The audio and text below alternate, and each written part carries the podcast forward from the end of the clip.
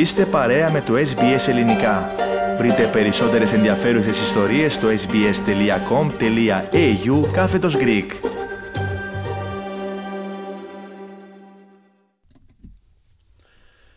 Ραδιοφωνία SBS, ακούτε το ελληνικό πρόγραμμα στο μικρόφωνο Πάνος Αποστόλου. Για ένα νέο ξεκίνημα στις σχέσεις με τη Γαλλία έκανε λόγο ο Ομοσπονδιακός Πρωθυπουργός Άνθονι Αλμπανίζη μετά τη συνάντηση που είχε στο Παρίσι με τον Γάλλο πρόεδρο Εμμανουέλ Μακρόν. Η συνάντηση είναι η πρώτη κατηδίαν των δύο ηγετών μετά την ακύρωση από την Αυστραλία της σύμβασης για τα γαλλικά υποβρύχια, μιας σύμβασης αξίας 90 δισεκατομμυρίων δολαρίων πέρυσι από τον πρώην Αυστραλό Πρωθυπουργό Σκοτ Μόρισον. Ωστόσο, η απόφαση εκείνη που είχε φέρει σε δύσκολο σημείο τις σχέσεις των δύο χωρών δεν φαίνεται να επηρέασε την συνάντηση των δύο πολιτικών με τον κύριο Αλμπανίζη να λέει ότι η παρουσία μου εδώ αντιπροσωπεύει μια νέα αρχή για τις σχέσεις των χωρών μας. Australia's relationship with France matters. Trust, respect and honesty matters. This is how I will approach my relations. France's active engagement in the Indo Pacific will be critical in overcoming the challenges that confront our region. Ο Ομοσπονδιακός Πρωθυπουργός λέει ότι η σχέση της Αυστραλίας με τη Γαλλία έχει σημασία. Η εμπιστοσύνη, ο σεβασμός και η ειλικρίνεια έχουν σημασία και με αυτές τις αξίες θα προσεγγίσω τις σχέσεις μας. Είχε προηγηθεί η σύντομη συνάντησή του με τον Γάλλο πρόεδρο στο περιθώριο της Συνόδου Κορυφής των ηγετών του ΝΑΤΟ στη Μαδρίτη της Ισπανίας πριν από λίγες ημέρες.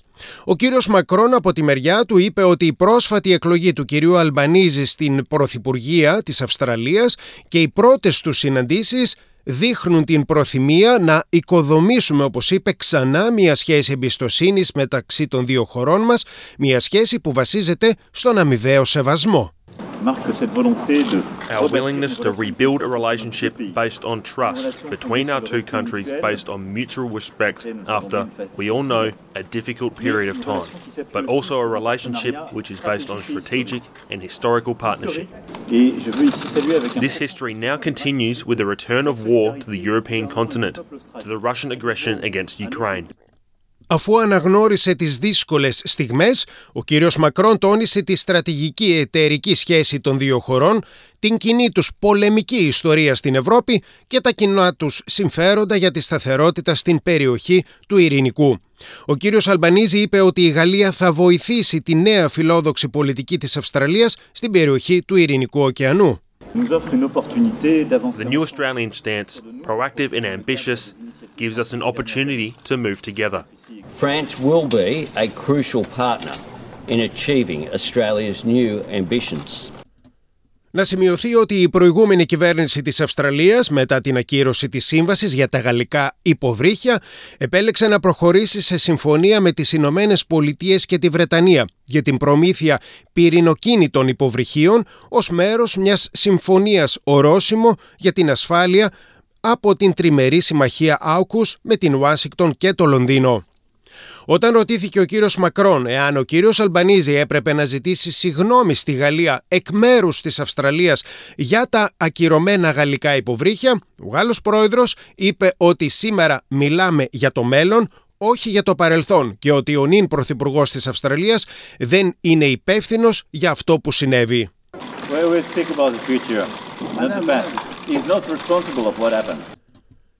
Η Αυστραλία και η Γαλλία έχουν μακροπρόθεσμα μεγάλα και κοινά συμφέροντα και ενδιαφέροντα στην περιοχή του Ινδοειρηνικού. Και αυτό τη στιγμή που η Κίνα και ο πρόεδρος της Xi Jinping προσπαθεί να επεκτείνει την επιρροή του Πεκίνου στην περιοχή μας. Το ενδιαφέρον της Γαλλίας για την περιοχή είναι τόσο άμεσο όσο και στρατηγικό. Η Γαλλία έχει στην περιοχή του Ινδοειρηνικού υπερπόντιες περιοχές τις οποίες κατοικούν 1.650.000 Γάλλοι πολίτες και στις οποίες σταθμεύουν 8.000 Γάλλοι στρατιώτες. Επιπλέον το 93% της αποκλειστικής οικονομικής ζώνης της Γαλλίας βρίσκεται στον Ινδικό και στον Ειρηνικό ωκεανό. Η Γαλλία έχει τη δεύτερη μεγαλύτερη αποκλειστική οικονομική ζώνη στον κόσμο, μια έκταση άνω των 10 εκατομμυρίων τετραγωνικών χιλιόμετρων. Για τη Γαλλία επομένως η παρουσία της στην περιοχή έχει και χαρακτηριστικά άμεσης διεκδίκησης και κατοχύρωσης των κυριαρχικών της δικαιωμάτων. Σε μια νέα εξέλιξη, ο επικεφαλής της Οργάνωσης των Ηνωμένων Εθνών που επιτηρεί τους πυρηνικούς εξοπλισμούς των χωρών μελών του Διεθνούς Οργανισμού θα επισκεφτεί σύντομα την Αυστραλία. Ο Ραφαέλ Γκρόση αναμένεται να έχει συνομιλίες στην Καμπέρα και θα συναντηθεί με τον Πρωθυπουργό αλλά και την Υπουργό Εξωτερικών Πένι Βον. Ο κύριος Γκρόση έχει επίσης προγραμματίσει να επισκεφτεί τις εγκαταστάσεις του Αυστραλιανού Οργανισμού Πυρηνικής Επιστήμης και Τεχνολογίας που εδρεύει στο Σίδνη. Η επίσκεψη του κυρίου Γκρόση είναι πιθανό να επικεντρωθεί σε μεγάλο βαθμό στις εγγυήσεις που θα πρέπει να δώσει η Αυστραλία ώστε να διασφαλιστεί ότι το πρόγραμμα των πυρηνικών υποβρυχίων δεν εγκυμονεί κινδύνους για την διάδοση των πυρηνικών όπλων αλλά και για τη γενικότερη παγκόσμια ασφάλεια. Θέλετε να ακούσετε περισσότερες ιστορίες σαν και αυτήν; Ακούστε στο Apple Podcast, στο Google Podcast, στο Spotify ή οπουδήποτε ακούτε podcast.